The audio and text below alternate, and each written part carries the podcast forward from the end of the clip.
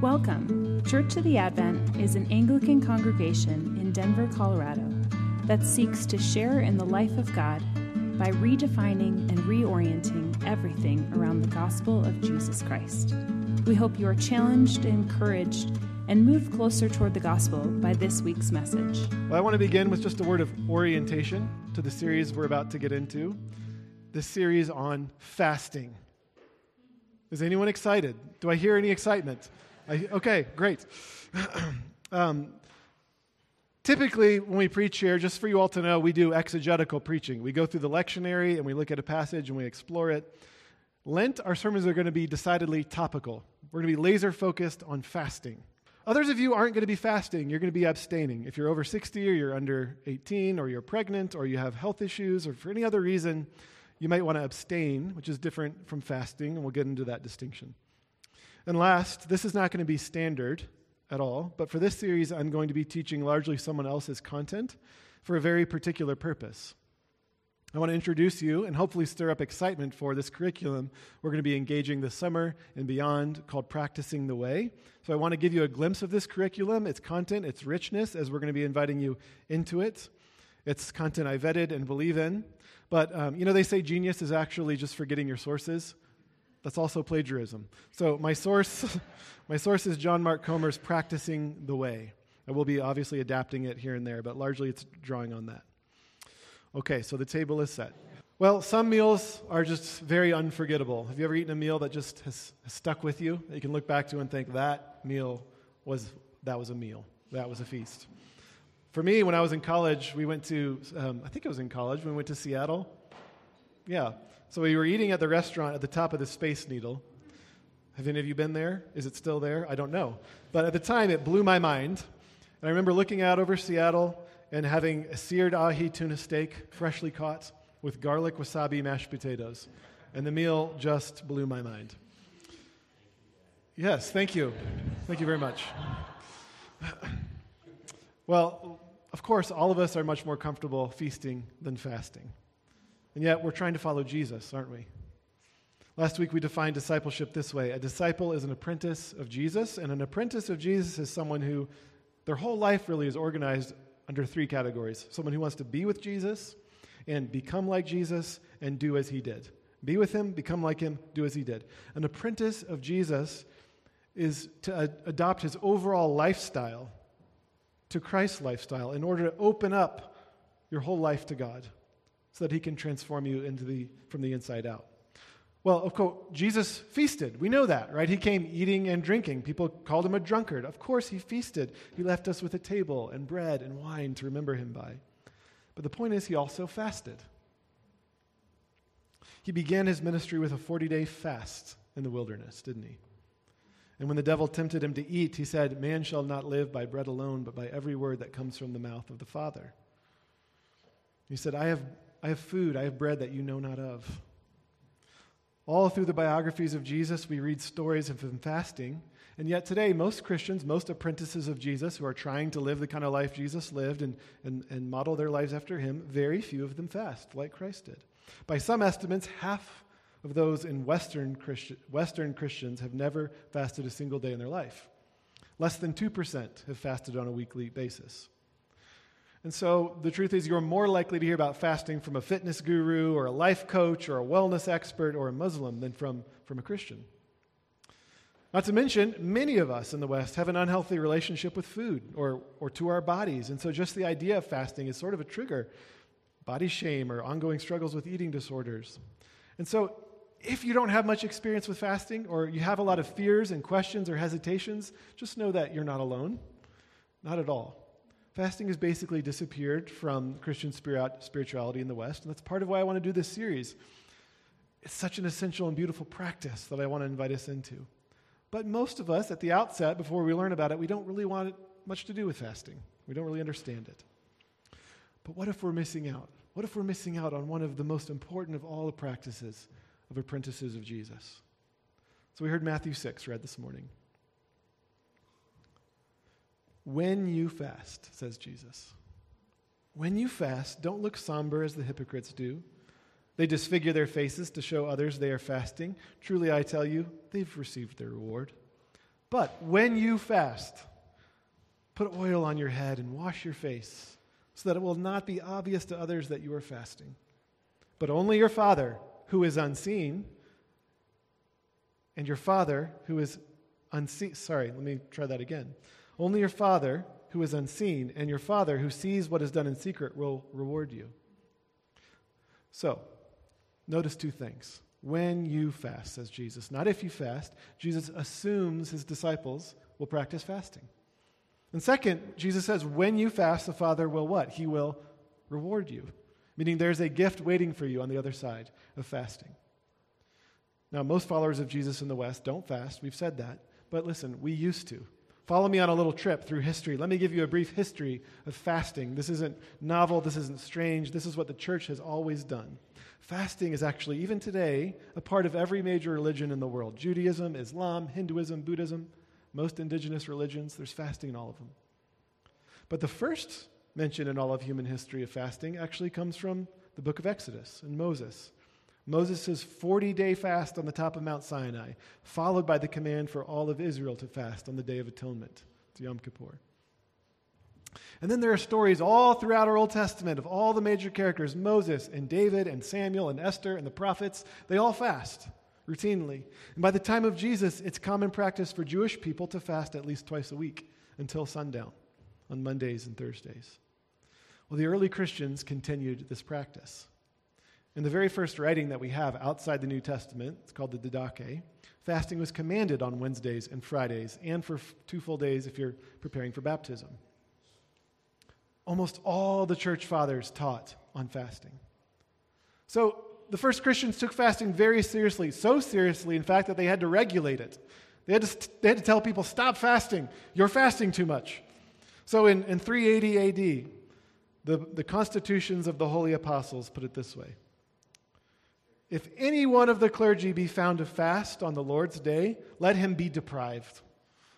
But if he be one of the laity, let him be suspended. In other words, clergy are fasting too much, and laity, you're fasting too much, and you may not fast on Sunday. Why? Well, the point of fasting isn't an end unto itself. We fast so that we can ultimately feast on Christ. And Resurrection Sunday is the day we feast on Christ. No fasting on Resurrection Sundays. So if you're here on Ash Wednesday, Cindy shared that Lent is actually 46 days. We fast for 40 of them. The six days are Sundays, and we feast on Sundays. So please feast this afternoon. Please feast tonight and enjoy the gifts God has given you. And please feast here in a moment at his table. Lent, these 40 days of fasting we're now entering into, these were actually in the early church full day fasts every day, all 40 days until sundown. And the modern practice, uh, the Muslim practice of Ramadan is actually patterned after Lent, the Christian practice of Lent. The point is simple the church has always fasted. There were regular one day fasts, Wednesdays and Fridays, longer fasts like Lent, and for millennia this went on until recently. Things started tapering off.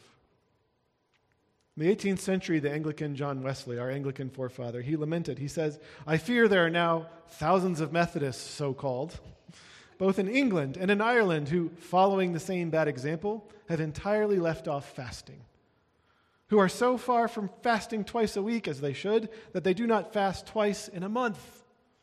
And he's outraged. Wesley fasted on Wednesdays and Fridays, and like the early Christians, he refused to ordain any pastor to the ministry who didn't do the same. Now, this isn't to argue that Wesley was necessarily right to do so just to establish the facts. Followers of Jesus used to fast a lot.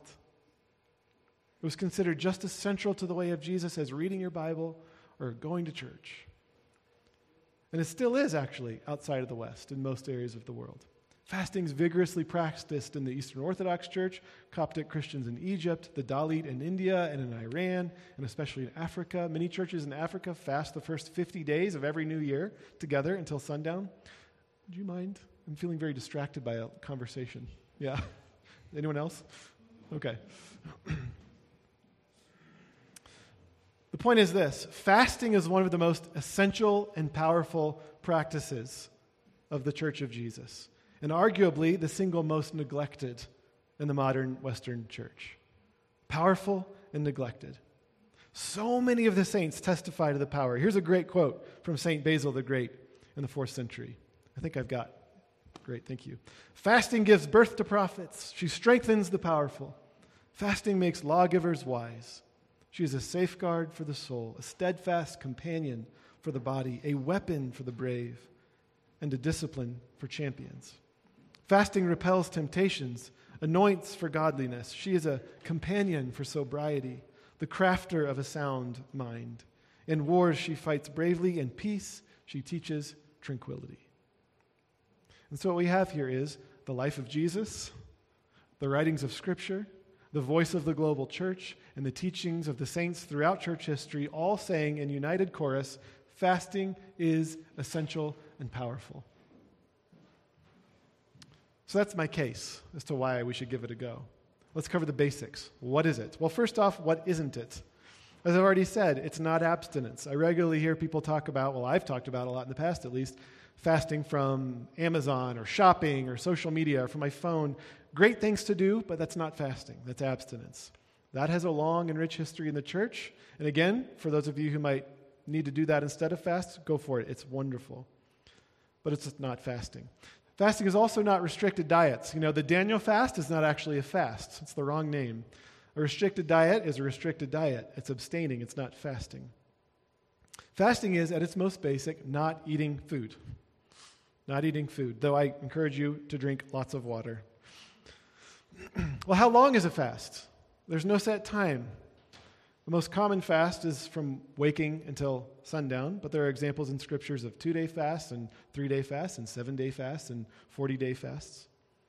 When do you fast? Again, it's not commanded, so you don't have to at all. That's up to you. But in scripture and in history, there are basically two kinds of fasting there's fasting as rhythm and fasting as response. So we've already covered rhythm. The church fasted on Wednesdays and Fridays, or during Lent daily, or Fridays daily. In response, we see all kinds of examples in Scripture of something happening like a, a war, an invasion, or a national tragedy, or corporate repentance, and then people, uh, the whole people of God fasting and repenting together. So when King Saul dies, or when Nineveh is warned of destruction, or um, in Esther, the Hebrew people are threatened with genocide, and everyone fasts and they're saved. So rhythm and response. Well, do we fast in community or do we fast alone? Many of us maybe misread, in, in some ways, this, this teaching of Jesus from Matthew 6. He's not saying that fasting in community is wrong, like no one else can possibly know that you're fasting. He's saying that fasting as virtue signaling is wrong. We're not fasting to put on a religious show, we're not doing it to impress other people. Ultimately, it is between us and the Lord, and we can do that as a community. But finally, we come to the most important question of all why? Why do we fast? Now, there are all sorts of reasons, but to try to group them into four categories, here they are. We fast to offer ourselves to Jesus, and that's the reason we fast. The other reasons we fast to grow in holiness, to amplify our prayers, and to stand with the poor. And that's the sermon series in a nutshell, plus a capstone. But we begin with just the most central reason we fast to offer ourselves to Jesus. As I said, the early Christians c- continued the Jewish practice of fasting Thursdays and, and um, Mondays and Thursdays, but they adapted it and changed it to Wednesdays and Fridays. Why? Because Wednesday was the day that Christ was betrayed by Judas, and Friday was the day that he was crucified. And so the early disciples were participating at a bodily level, a primal level, with the sufferings of Christ.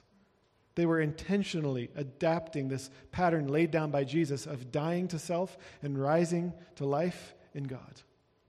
Not out of hate for the body or not out of hate of pleasure, but out of a, a burning desire and conviction to be with Jesus and to become like him, to apprentice him. And this is the ultimate reason for fasting to hunger for Jesus and for his transformation. One pastor calls fasting whole body hungering for God. Or Scot McKnight, he calls fasting body talk, a, a way of praying with our whole body, of letting our bodies talk. God, I hunger for you. I want you. I need you more than bread. And now, many of us, we may not really feel hungry for God. Uh, especially if there's really like poignant ongoing struggles with specific sins or other things that are kind of consuming us. Maybe we feel distance from God, we feel apathetic towards God. And that's exactly why fasting could be such an important discipline for you. Because if we feel apathetic for God, often it's because we're just trying to satisfy ourselves with other things. You know, it's like sugar. When you just eat a lot of sugar, you're not hungry for anything that actually, you actually need anymore because you're just satisfied with sugar. But it isn't ultimately satisfying. Fasting makes room for our real hungers to arise, to help us get in touch with what we really need the Lord, Christ Himself. So if, if, you, if you are feeling a little apathetic, then I'd encourage you to give fasting a shot. You know, for weeks now, I really have been sensing this invitation from Jesus to me, and I think to us as a church, that we're being invited into a season to cultivate a deeper hunger for God. Don't we want to be disciples? The church just, oh, the church of Christ needs authentic disciples, apprentices of Jesus who are actually hungering after him and patterning their lives around him. Fasting is a practice to offer our whole life to God. Think of Paul's line in Romans 12 in view of God's mercy, in view of God's mercy, not to please God, not to earn anything, but in view of his mercy, we offer our bodies as a living sacrifice, holy and pleasing to God. This is your true and proper worship. Paul's word choice here offer your bodies, not your heart, your bodies. Though the Greek word is soma, we get the word somatic. It means the whole person, including your body. Many of us grew up hearing of the need to give our, our hearts to Jesus, and that's beautiful and right, yes, of course. But he doesn't just call for our heart, he calls for all of who we are. Evangelicals, especially, maybe have focused on the heart over and above the body at all because we've lost what John Paul II called a theology of the body, which is the truth that really we see this all throughout Scripture. We don't just have a body, we are a body. To separate the body from the soul is a very Greek, Gnostic way of thinking about the world. In the Christian worldview, in the biblical worldview, you are an embodied soul. You are your body, and what you do with your body or don't do matters. Of course, Jesus came in body. That's the incarnation. And we're going to have resurrected bodies, the resurrection. So, our discipleship to Jesus is meant to take the body seriously. Apostle Paul famously said it in Corinthians Your bodies are temples of the Holy Spirit. The Holy Spirit who is in you. Therefore, honor God with your bodies. Your body is a temple. Your body is a dwelling place for God. Your body is a home for God. And the body actually, in the end, is the sphere where our discipleship becomes real and tangible. Where it's not just an idea or even just a feeling that we have, but a practice, a, a way of life, as Jesus said. And so, in fact, one way to even think about discipleship generally, what does it mean to be a disciple of Jesus? It's an attempt to get the teachings of Jesus into our bodies, into our, our neurobiology, into our muscle memory, so that even when we're confronted by various situations, by conflicts, or by someone who cuts us off on the, on the interstate, or our kids throwing a fit, or, or a conflict, or, or someone, whatever it is, we begin to instinctually respond as Jesus would. And fasting is one of the best possible ways to get the teachings of Jesus into our body.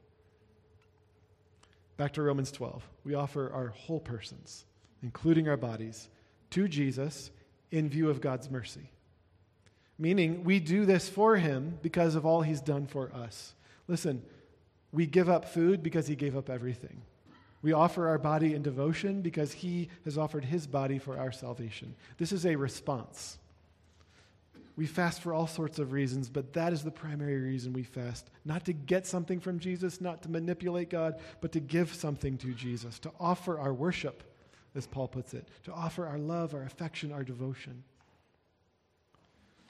And so, to summarize, Jesus assumed that you, his disciples, at some point would practice fasting. And so, I invite you to practice fasting together this Lent. Let's learn how to do this together. But he never commanded fasting.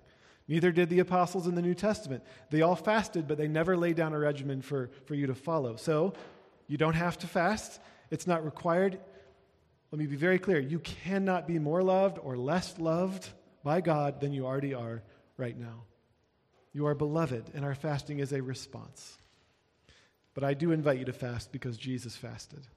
And then he turned to you and he said, Come, follow me. Practices like fasting and prayer and Sabbath They're how we follow Jesus, how we open up our whole person to his grace to be transformed. Now, my own experience with fasting, I'll end with this, has been a little bit haphazard and mixed. It hasn't been a super regular part of my life.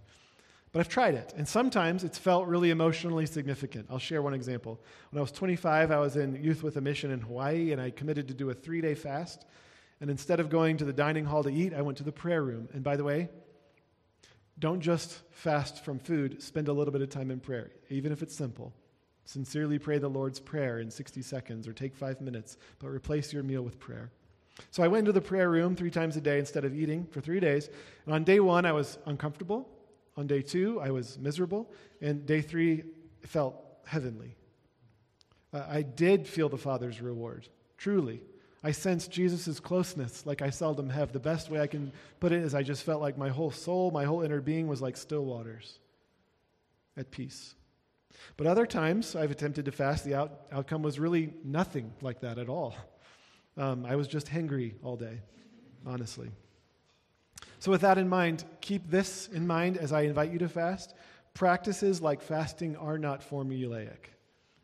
We don't do them to control God. We cannot control Him. You may experience Jesus powerfully through fasting, or you may just feel tired and cranky. So, our goal is not to control Jesus, but to surrender to Jesus. And really, this is the key to all spiritual disciplines as you practice them. Abandon outcomes. Abandon outcomes. Don't constantly be saying, Did I get anything out of that? Or did I like it or not? Or did I immediately feel it's not helpful? Trust the wisdom of the church, trust the wisdom of the scriptures, and practice these disciplines and trust that eventually on the other side there will be a reward for you. In other words, just offer yourself, surrender yourself to God through fasting, and abandon the outcome. That's the invitation. This practice is going to be far, far more powerful if you commit to engaging the guide that we have available throughout the week. Unfortunately, we sold out in the first service. You can get them on Amazon for $14 um, practicing the way, the fasting practice. Lisa also included a link in the newsletter. You can download a digital version or a printable version. So I'd really encourage you to do that. It's going to make the whole experience much more meaningful. It's going to help you reflect on the experience because we don't usually grow just by doing stuff. We, re- we grow by doing stuff and then reflecting on it. So it's going to help you reflect. It's also going to give you a lot of tips. Tips like please drink your morning coffee if you usually drink coffee. You don't want to be fasting with a caffeine headache. Go ahead and drink your coffee.